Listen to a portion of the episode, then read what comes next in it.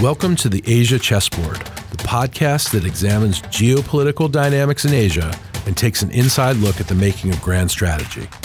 I'm Andrew Schwartz at the Center for Strategic and International Studies. This week, Mike sits down with Major General retired Arnold Punaro, Chief Executive Officer of the Punaro Group, to discuss his new book, The Ever Shrinking Fighting Force.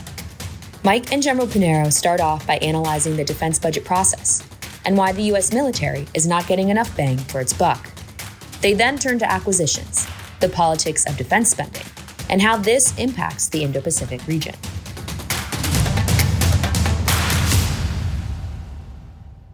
Welcome back to the Asia Chessboard. We're joined by Major General retired Arnold Punaro.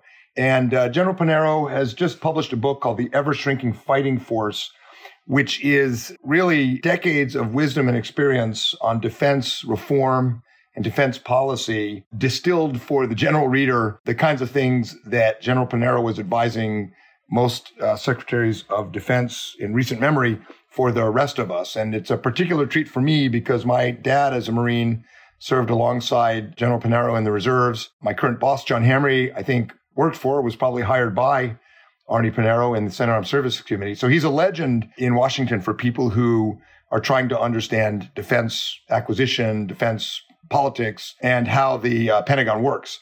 And I worked in the Pentagon for a couple years and, and uh, wish I had read this book back then because it explains it really well.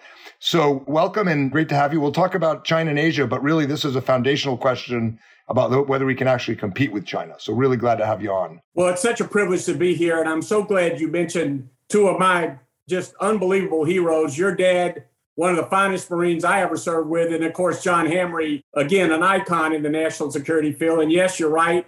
Uh, when Senator Nunn became chairman and I became staff director of the Armed Services Committee, we found John Hamre working down in the Congressional Budget Office and brought him up to the committee. And of course, from there, he's gone on to just truly legendary accomplishments, just like your father. I was blessed in the Marine Corps to work for three colonels, your dad, Colonel Jim Jeffries and Colonel Hays Parks. You met all three of them. We've known you since you were growing up. Yeah. And uh, these were three of the finest uh, Marines ever to serve in the with the Eagle Globe and Anchor. So a, a, real privilege to be with you today. Thank, thank you so much. And like you, all of them Marines to the core, but deep, deep thinkers and deeply ethical and moral officers. You all served together in a reserve unit that focused on law of war, among other things, right? That, that's right. And I'll tell you, I'll tell you, your dad's up in heaven right now, appalled at what the Russians are doing in Ukraine because they're violating every law of war that's on the books. And I mean, he's the one. Your father pioneered the law of war program in the United States Marine Corps and part of our job was to teach Marines going into combat about the Geneva Conventions,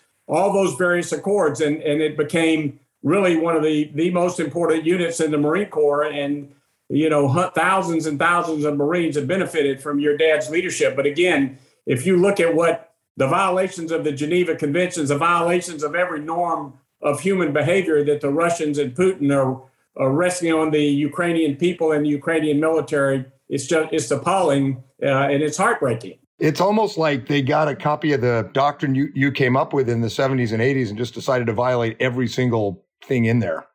That's correct. Absolutely. And I mean, right now, obviously, the Ukrainian soldiers that fought valiantly to the bitter end at Mariupol have now surrendered, and they're actually protected under the Geneva Conventions. They're combatants. They've surrendered. They've given up their arms. They're no longer considered combatants, and they've got to be treated as prisoners of war we won't hold our breath to find out if the Russians adhere to that.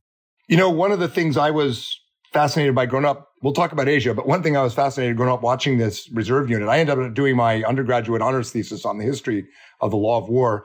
And one of the arguments I made in my thesis was that doctrine, effective doctrine and training in jus in bello, the law of war, made for a far more efficient and effective fighting force wasn't just about the morality of it, it was about the effectiveness of the force, which and your book is largely about effectiveness of the fighting force and how to get it back. You're spot on in the bullseye on that, that not only in terms of war fighting, but also in terms of the fact that we're spending more in constant dollars in the peak of the Reagan buildup and the force is 50% smaller.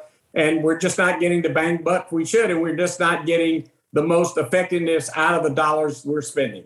So you you um you wrote this book based on leadership in the Senate Armed Services Committee on the staff side, chairman of the National Defense Industrial Association, commanding the 4th Marine Division, the Reserve Division. So you write this book about how we get a more effective fighting force, more tooth, less tail, based on that experience. But you started as a second lieutenant in the Marine Corps, right? So can you tell us a bit about how you got from Georgia to the heights of power in Washington? Well, so I graduated in 1968, which was the peak year of the draft, and everybody I knew that year that graduated in 68 got drafted, but Bill Clinton and Donald Trump. They somehow didn't make it into the military. Uh, so basically, I, I, had no options. I was going to serve. Uh, I didn't mind serving, so I volunteered for the Marines. My father had fought in World War II with Patton's Army, and he said, Son, you don't want to be drafted. You'll end up going in the Army and going right to Vietnam. Well, I joined the Marines and ended up in Vietnam quicker than I ever would have if I joined the Army. I served as an infantry platoon commander in v- Vietnam in the Sanh Mountains and did my time in the Marine Corps. Then your tour was four years of active duty. I never planned to make it a career. I lucked out, went back to graduate school at the University of Georgia. Uh, they'd had an 11 and 1 football team the year before, so I figured we're going to have a good football team. But unfortunately, we lost to Georgia Tech, Auburn, and Alabama that year. Mm-hmm. But I got my degree and I lucked out. I was coming back to Washington my wife to be, Jan, had a great job uh, working in the government. I had no job, but Senator Nunn, Sam Nunn, had just gotten elected and he'd started an internship program, an academic internship program.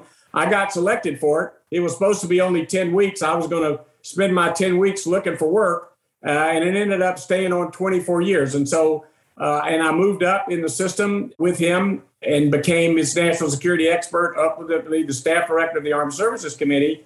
Uh, and thanks to your father's example and others, I stayed in the Marine Corps Reserve. One of the reasons I stayed in the reserves, which I never intended to do, not only because of guidance from your father, but also General Creighton Abrams, who was Chief of Staff of the Army at the time, came over to meet Senator Nunn, who was a junior senator. I was the only one on Nunn's staff that had served in combat, so he invited me to sit in on the meeting.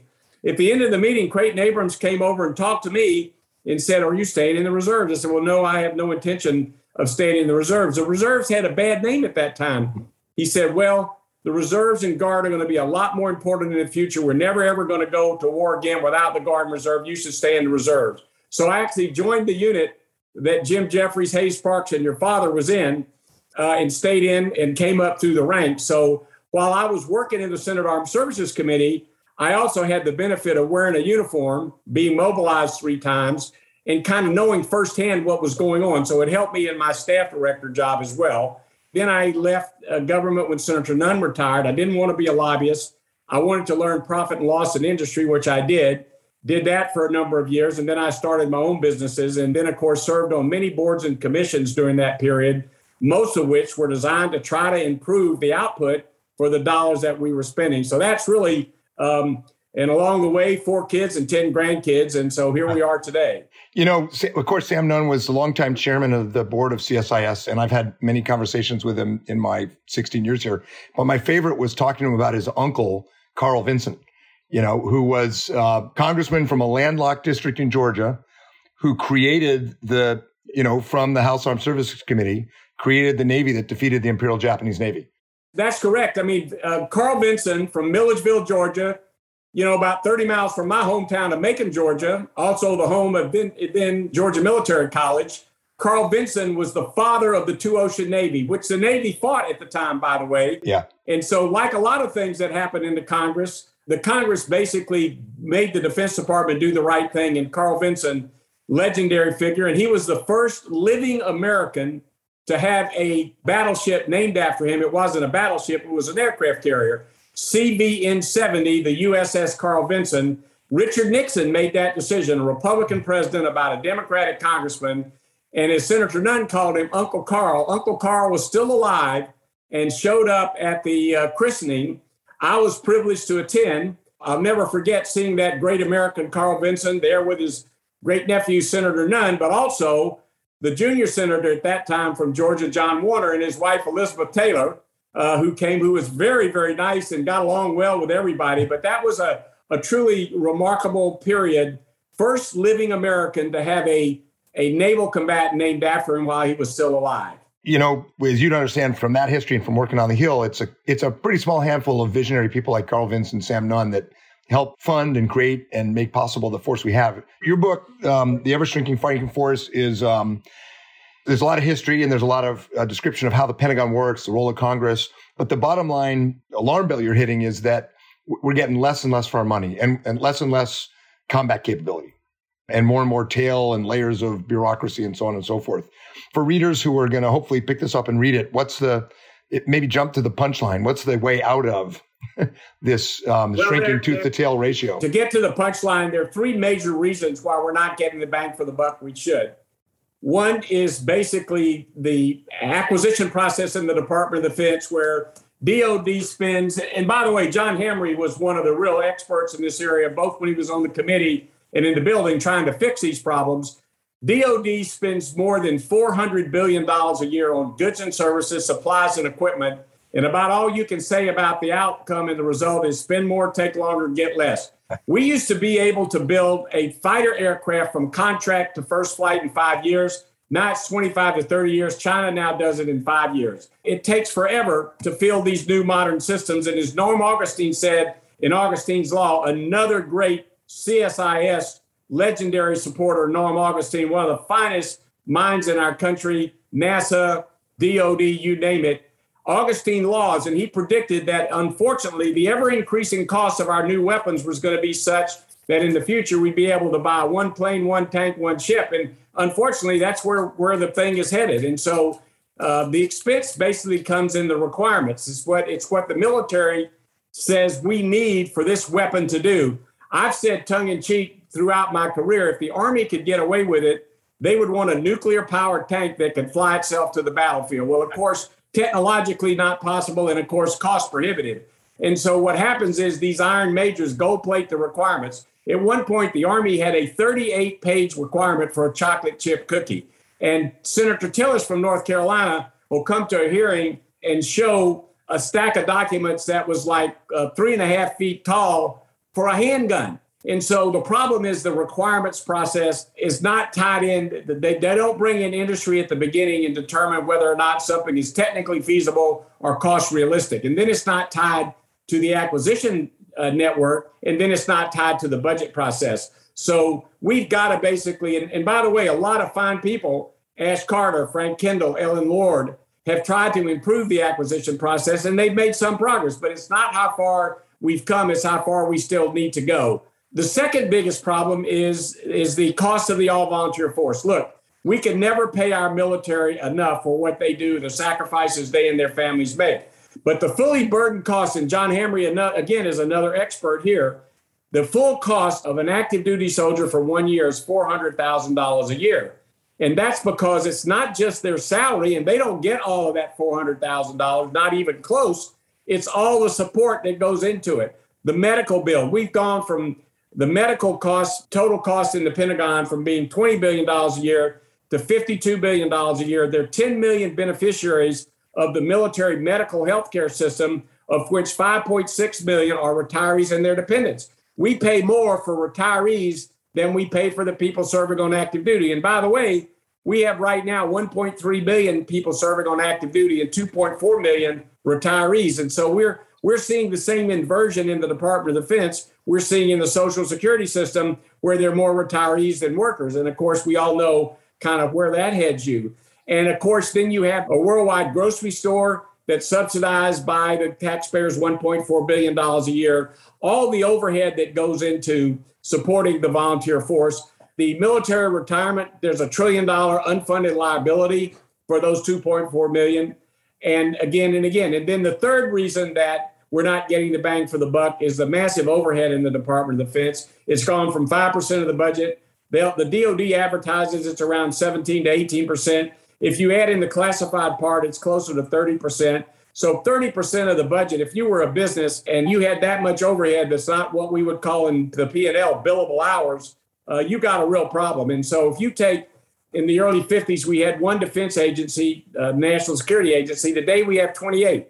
These are massive, large businesses. The Defense Logistics Agency does over $40 billion a year with the Department of Defense. And yet, while they do a good job, they're not run like a business. Mark Esper, who just wrote his book, A Sacred Oath, Mark Esper tried to take on what he called the fourth estate, the defense agencies. he argues that most of these agencies should be run by civilians that have expertise in the commercial sector mm-hmm. in being a worldwide communication agency like DISA, a worldwide logistics agency like DLA, a worldwide grocery store like the commissaries, and on and on and on. And so these are the three areas that if you're going to basically improve the system, you've got to tackle that. And when it comes to acquisition, there are 154,000 people working in the defense acquisition field, of which 35,000 are contracting officers. And these are the people that issue all the contracts. And the regulations, the 5100 series that governs defense acquisition, I've said facetiously put a match to it, burn it down, and start over because it's basically thousands and thousands and thousands of pages long. And so these are the bureaucratic impediments. One last thing in this area, because I dedicate my book, I say to the men and women, National Guard, active duty, reserve, defense civilians, defense contractors that come to work in the Pentagon every day to do the very best job they can for the warfighters and the taxpayers. But as former Secretary of Defense Bill Perry, another great CSIS fan, said to me one time, Arnold, bad processes beat good people every day. And what we have in DOD is a proliferation of bad processes that don't allow these dedicated people who come to work every day to do a better job to fulfill what they want to achieve. And so that's really the root of the problem. And that's why so much of my book is one, identifying the problem. Again, I've given you this long winded answer, but I have to say, former chair of the finance committee, Russell Long, once told my boss, Senator Nunn, don't solve a problem for people before they know they have one. So I spend a lot of the book identifying the problem. Then I spend part of the book saying, how do you fix it? There should be an urgency to this, one would think. 15 years ago, if we were having this discussion,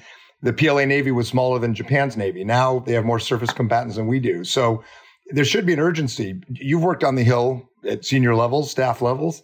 You know, one of the biggest problems you just identified is basically an entitlements problem. Can you reform uh, DoD entitlements? I, I remember the command was it the command sergeant major of the Marine Corps, among others, saying you're going to have to cut his. You know, he was talking about his own people, but we just can't sustain this, and Congress couldn't do it. Is that are we going to get that done? Do you think? in the 1960s, 75% of the federal budget was discretionary, meaning a decision maker could make a decision in the year they were in as to where to put 75% of that budget. 25% was entitlements and interest on the debt. It's now flipped. 75% are entitlements, meaning they're on autopilot. They don't even go through the annual appropriation process, and interest on the debt that goes up markedly every time the interest rates go up. And we have a $4 trillion a year budget, and basically 75% of it is on autopilot. And so that's a huge uh, trend, adverse trend that we have to deal with. The Simpson Bowles Commission that was set up by President Obama came up with a way to basically tackle entitlements, discretionary spending, and revenues. And everybody needs to sacrifice. We've got to get control of our deficit $30 trillion and counting, much of our debt owned by foreigners like the Chinese. And everybody's got to sacrifice. You're going to have to raise revenues, cut entitlements, and cut discretionary spending. And they came up with a bipartisan plan to do it, but the body politic did not have the courage to tackle it. And that's how we ended up with the worst public policy I've seen in my lifetime, which was the sequester, which gutted military readiness starting in FY13 and also gutted domestic discretionary programs. And we're still recovering from that mindless sequester. Yeah, it hurt us. It hurt us. And, you know, our allies could see our readiness going down, uh, morale going down because people were stretched too thin based on the cuts. What do you do about the acquisition part? And you talk in the book a bit about requirements and, you know, make the argument that uh, there's too many chefs in the kitchen. And as you said, all these majors are gold plating. So how would you, how would you get requirements more clearly defined? Would you, you know, one thing people have sometimes talked about is give the combatant commanders, maybe Indo-PACOM should have more of a say in requirements because they're going to be leading the fight against our peer competitor. How, how would you streamline the requirements dialogue? They absolutely should. I mean, if you look at Goldwater Nichols in 1986, and again, I want to compliment our, our good friend and colleague, Dr. John Hamre, who was on the staff at that time and had a strong hand in that revolutionary change that was opposed by everybody in the Pentagon at the time, military and civilian. It said, and as you know, you've heard through your lifetime, the military departments organize and train and equip our military. Well, Goldwater Nichols said they organize, train, and equip in support of the requirements of the combatant commanders. The combatant commanders were made more powerful. They're the warfighters. So the U.S. Pacific Command, now the Indo-Pacific Command, they should be the ones that are telling the department what do we need to do with the threats in, in the in my region in the Indo-Pacific. And let's face it, uh, China is on the march. China is on the march militarily. They're on the march economically. They're on the march diplomatically. They have more diplomatic posts around the world than the U.S. And scarily to me, they're on the march technologically. They're ahead of us in a lot of key technological areas. And some of them are at, at fundamental risk to our military. We've talked about this uh, pivot to the Asia or pivot to the Pacific, whatever you want to call it. We have the same force structure in our military in the Pacific we had in the year 2000. We have not increased our force structure. We t- we're talking a good game. We may be spending more money, but we haven't actually put our money where our mouth is. And so you know, the combatant commander, the requirements should drive the Pentagon requirements to combatant commanders. And then the chiefs, the military chiefs, need to get take more responsibility and own the requirements. They need to to bash the iron majors upside the head and say, look, we can't afford this requirement, and what it's going to take too long. We've got to take more risk. We've got to be willing to fail. We've got to basically get stuff out in the field faster. And the good is not the enemy of the best. And that's the problem. We we're always looking for that last 5% of performance so we get 100% when 90% is good enough. And so all those things have to happen. But you hit the nail on the head. I mean, we should be paying a heck of a lot of attention to Admiral Aquilino. He has the bullseye painted on his chest to deter China. And if we can't deter China, to keep China from invading Taiwan or threatening their neighbors or doing whatever bad actor things they're going to do militarily. And so we should be listening to him in terms of what he thinks the requirements are, and we should be funding those requirements and not basically just doing what the service chiefs or the building thinks we ought to be doing. I'll tell you another reason I think that combatant commanders, especially Indo-PACOM, should be driving requirements is because we depend more than ever before, and especially in that region, on our allies and partners. Japan's going to increase defense spending. They're saying double it to 2% of GDP. I'm not sure they'll get there, but there's going to be more. The Australians are spending a lot more. We need their capabilities more than we ever have to um, execute war plans to deter, to defeat. But the way we talk about requirements with Japan, with Australia, with our allies, the exception is Korea because we have a joint and combined command arrangement. But the way we talk about requirements, especially with Japan and allies, is completely confusing to them. They, they hear some, one thing from service chiefs, they hear another thing from industry, they hear one thing from Indo-PACOM, another thing from the OSD. I think we're going to be, not just us, but our allies are going to be wasting a lot of money on the wrong stuff unless Indo-PACOM's, you know, not only defining requirements yeah, back in the Pentagon, but in the region. I, I, unfortunately agree with you. We speak with fork and tongue. I mean, we've yeah. got to be clear. And by the way, I should add, it's not just Indo-PACOM. Our domestic agencies, particularly our State Department, are essential. They have an essential role in the Pacific. They should be helping educate uh, the Congress and educate the Department of Defense. I mean, we had a concept uh, years ago, and it's practiced in some countries, some countries not, called the country team, where the ambassador is the senior person, and you know he brings in everybody, including the military, and you have a unified approach.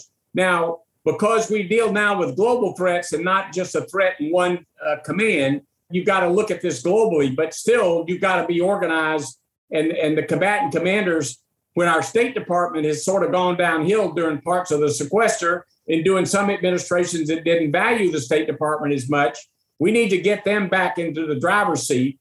Um, you, you've got, I mean, I, in all my years of working in the Senate, when we traveled around, the foreign service uh, people that we would meet and work with, particularly in the Pacific, Senator Nunn and I did a tremendous amount of travel in the Pacific.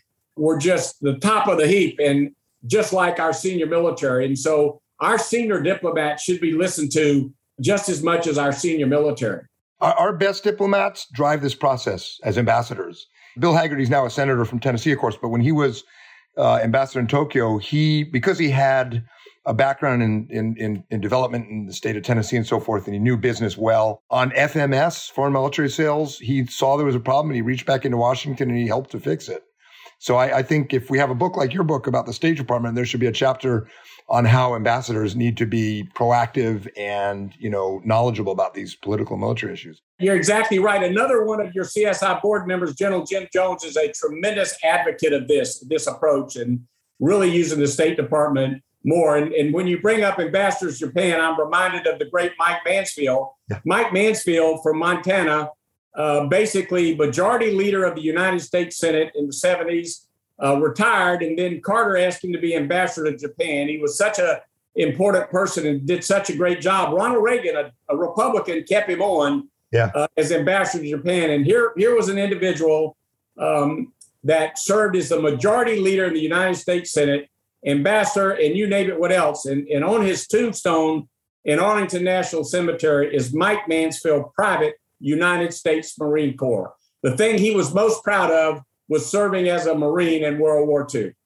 And he had also served in the Army and the Navy. I didn't know that. I had not known that. You when he was younger. He briefed uh, Secretary of Defense Perry early in my career over lunch. It was me and Mike Mansfield. Talk about intimidating. And Mike Mansfield, when he was uh, after serving in the interwar years in China, he went and got a master's at the University of Montana, and he wrote one of the most amazing dissertations about the geopolitics of the Korean Peninsula ever. Still worth reading. Brilliant, brilliant guy. Hey, I'm, I'm going to ask you a little bit of a sensitive question for Marine. But can you weigh in on the debate about General Berger's new concept for the Marine Corps, which is revolutionary? Uh, you know, it's getting a lot of criticism, but it is really looking at the pacing threat from China and trying to find ways to get the force in the fight and make a difference. Do you have a view on well, it? Well, first of all, I would say, and, and, and you can tell, I'm a huge fan of CSIS because Senator Nunn got, and I got tagged into it early in the 1970s when David Abshire was running it.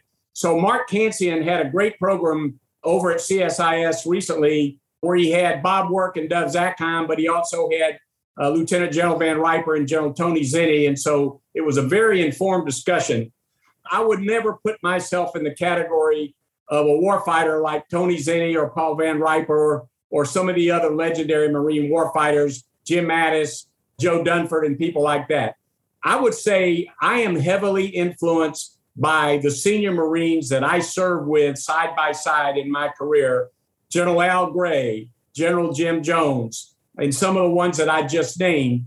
And they are very concerned about the direction that the commandant has going, particularly as it relates to reducing some of the Marines' ability to operate as a combined arms team and operate as a Marine Air Ground Task Force and be the most ready when the nation is least ready to be a crisis response force and not a force tailored for a specific threat, as important as that threat is. And so my concern is really the fact that these real luminaries of the Marine Corps are concerned, and they don't appear to have their voice be listened to at all, which is kind of contrary to, to everything that I grew up with in the Senate and in the Marine Corps. So I don't have the ability to make personal judgments on it other than to basically be guided by it would be like if your dad, Jim Jeffries and, and Hays Park said to me, Arnold, let me tell you, here, here's something that the Marine Corps is doing that's wrong. I would take that as the gospel. So when people like uh, Al Gray are concerned, to me, that's the gospel.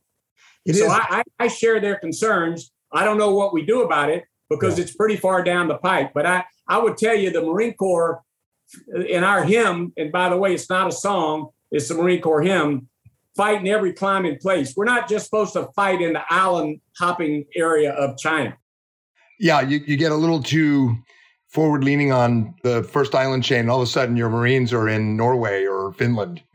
Right. and it's a little different. Dr. Mark Cancian will tell you if you look at the history of the Marine Corps, we have been fighting in a lot of places we never thought we were going to be fighting in. And so that's the that's the point about the future. The fight between the retired and active duty leadership is unprecedented, really, for the Marine Corps, I think.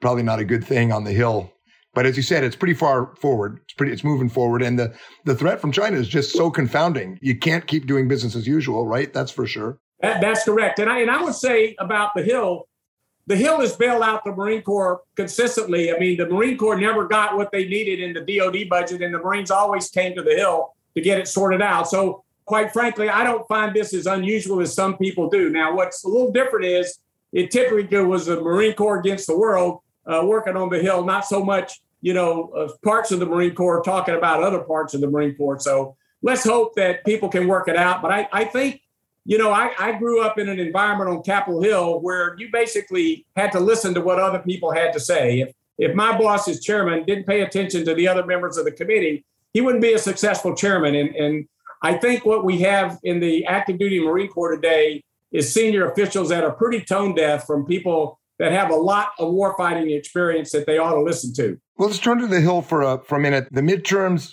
it, you know, it's looking like the Republicans will take the House. The Senate's going to be interesting, up in the air. Usually, when the Republicans take the House, defense spending goes up.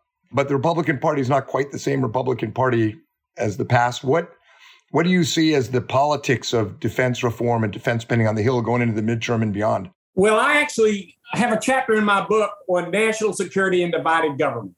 And that chapter points out analytically that actually, I hate to say it, it doesn't make a lot of difference when it comes to national security. Who's in the White House, who runs the Senate, who runs the House, because typically we do pretty well in the Department of Defense because the committees, to their great credit, uh, under Republican chairman, under Democratic chairman, under all different stripes and colors. The Senate Armed and House Armed Services Committee, the House and Senate Defense Appropriation Subcommittees tend to operate on a bipartisan basis, and and that's that's the way they have operated when there's divided government. And I believe that will be the case independent of who kind of controls the various bodies in Congress. We've actually been increasing the defense budget over time quite substantially that's the concern I have is is the budget has gone up. Uh, we haven't been getting the bang for the buck. So yes, there are going to be some areas that would be different, particularly nuclear policy. Nuclear policy tends to be a little bit different under Democratic leadership than it does under Republican leadership. But I, I would say the basic fundamentals and the concern about national security is a bipartisan concern. Now, the committees, those committees of jurisdiction are more of an oasis than they would have been 10 years ago. Uh, the rest of the Congress really is, is, deteriorated in terms of their ability to get anything done.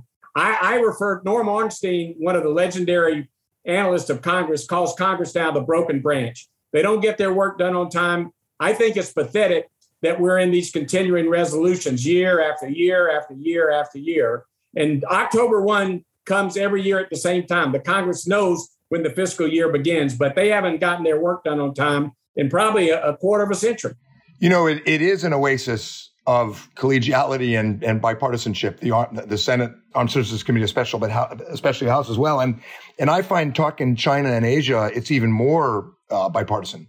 And our friends and allies and adversaries probably need to know that. There's a lot of broken glass on the floor, a lot of dysfunctional politics. But when it comes to national security, and especially in the Indo-Pacific, there's probably more consensus now than there has been for decades. I'd say. I, I totally agree. That's one of the just the gems of bipartisanship is there's unanimity in the Congress about China and Indo-Pacific, and quite frankly, a lot of that is credit does to, to people like yourself and like CSIS, your other think tank brethrens, the military. We've had some terrific people in DOD and state in both Democrat and Republican administrations that have expertise on Asia and Indo Pacific. We've reached out and, have a rapprochement with India. And so, yes, that's a very, that is a, now, I wish we could pass this China legislation. And the other thing that we need to do is our industries need to pay a lot more attention to the national security implications of doing business in China. I'm not enough of an expert here, you are, to kind of point fingers at the various industries, but I know our high tech industries I scratch my head a little bit when I look at all the business they do in China. Uh, and you know, China's a total surveillance state, and anything you're doing over there, you're paying a price for it. So I think, though, you're right. I, I think the bipartisan approach to Congress ought to be a deterrent factor. But you know, you can't just deter with words. Uh, if we're going to deter China from doing anything vis-a-vis Taiwan, we need to beef up Taiwan's offensive capabilities and basically give them the ability to put things in China at risk so China never will invade to start with. That gets back to our acquisition system. I was in Taiwan, asked to go by the administration with a group of former officials, including Admiral Mike Mullen, who was spectacularly effective and interesting to travel with. And, you know, one of our messages is how can we help? What do you need? And please do keep increasing your asymmetrical capabilities to do what the Ukrainians are doing to complicate, you know, Chinese planning. And we discovered that a lot of the things that we were talking about our friends in Taipei buying were stuck in our acquisition system or the State Department Pol-Mil Bureau. So, you know, these inefficiencies you write about in your book get in the way of our capability building for friends and allies too. Let me ask you about, you published the book and, and a lot of it you, you wrote uh, before the Ukraine invasion. And so now what worries friends and allies in the Indo-Pacific is you know, okay, we get it about the bipartisanship, we get it about the intent to support uh, allies and partners and to compete with China, but what about your capacity to do it? Does the United States have the ability to deter a an obviously much more dangerous Putin while you know pivoting to the Pacific? Are we configured to you know? It's been a long time since people talked about being able to fight two major uh, theater contingencies. Do we need to rethink uh, how we uh, approach this entire issue? Because we we cannot be quite as complacent about Europe as we may have been two years ago. Well, the, the truth of the matter is, the sad truth of the matter is, at the peak of the Cold War, we never had the ability to execute the two war strategy. The strategy of our Department of Defense under Democrat Republican administrations in that was to be able to fight two wars, one in the Pacific, one in Europe. And we never really had that capability. Then they call it the swing strategy. Well, we're swing forces from one theater to the other. And then it changed to major regional contingencies and things like that. So we would be constrained now to basically operate on multiple fronts. Uh, one of the really worrisome things to me is in the peak of the Cold War, Russia had 44 divisions stationed on the Mongolian border because they were worried about the threat from China. Now China and Russia are paying kissy face. And you know, you don't, in other words, we've done what we had as our whole policy in the Cold War was to keep China and Russia at each other's throats, and now we've driven them together. This is not a good development. And of course, China has got the economic power and technological power that we talked about. I think that the a number of things have to happen. One, and this I think what I'd point fingers at both uh, commerce, state, and DoD. Our foreign military sales system is totally broken. Here we are trying to help Taiwan, and yet we won't sell them the equipment they claim they need to deter China. Maybe we know better than they know what they need, but it's been my experience uh, in the military that you pay attention to the people on the ground that are actually going to be taking the bullets in harm's way as to what they think they need to do to fight and not some armchair quarterbacks back in the State Department and the Defense Department. And so I really do think we should spend some, while we got to basically make sure Russia uh, is defeated in Ukraine, uh, we need to pay attention to what's going on in the Indo Pacific and, and be working that at the same time. I think it's terrific that President Biden is going out to Asia. He's going out to Asia in the middle of the Ukrainian situation. He's sending a very, very powerful signal. We've got the, the Quad Four, a lot of good things going on out there. But frankly, if you're dealing with Putin and you're dealing with Xi, uh, they understand power. They don't understand words. They're not big on diplomacy. You know, I have said, and, and I'm not a military expert, but I know that I would rather deter war than have to fight a war. I know that if basically China felt Taiwan with help from its allies like the United States, Japan, South Korea, who frankly are just as concerned about China as Taiwan is, um, if I wanted to put something at risk in China, I would give Taiwan long range missiles to threaten Shanghai, which is China's financial center and cultural center. That'll get your pucker factor up pretty high if you think you're going to kind of wreck the entire banking system in China. And so they're thinking, by the way, what about smart mines? The big difference uh, Russia has a contiguous border with Ukraine. Uh, they have an 801 mile border with Finland that we're going to end up protecting now. China has to go across the Taiwan Straits, not some mean feat if they want to invade militarily, invade Taiwan. That's a pretty risky uh, maneuver. And so that we ought to be doing things that basically make China take a pretty big, deep gulp before they think about doing anything offensively vis a vis Taiwan. So there's lots we can do in terms of uh, deterring conflict in the Indo-Pacific, but we got to have the resources. So your book really, right. your book really points to how the system works, why, where it doesn't work, and ways we can get resources aligned to the threat we face. It's the ever shrinking fighting force by Major General Arnold Punaro, U.S. Marine Corps retired. Excellent discussion. Thank you. Good, good to see you. I love talking about Hays Parks and all the guys in your unit, my dad's old unit in the Marine Corps Reserves. Uh, great discussion. Thank you. Well, thank you. Such a privilege to be with you at CSIS. Thanks for listening. For more on strategy and the Asia program's work, visit the CSIS website at csis.org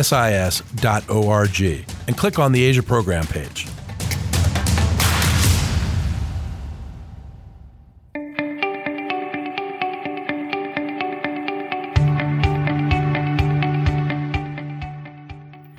Asia Chessboard listeners. I'm Bonny Lin, Director of the CSIS China Power Project and host of the China Power Podcast.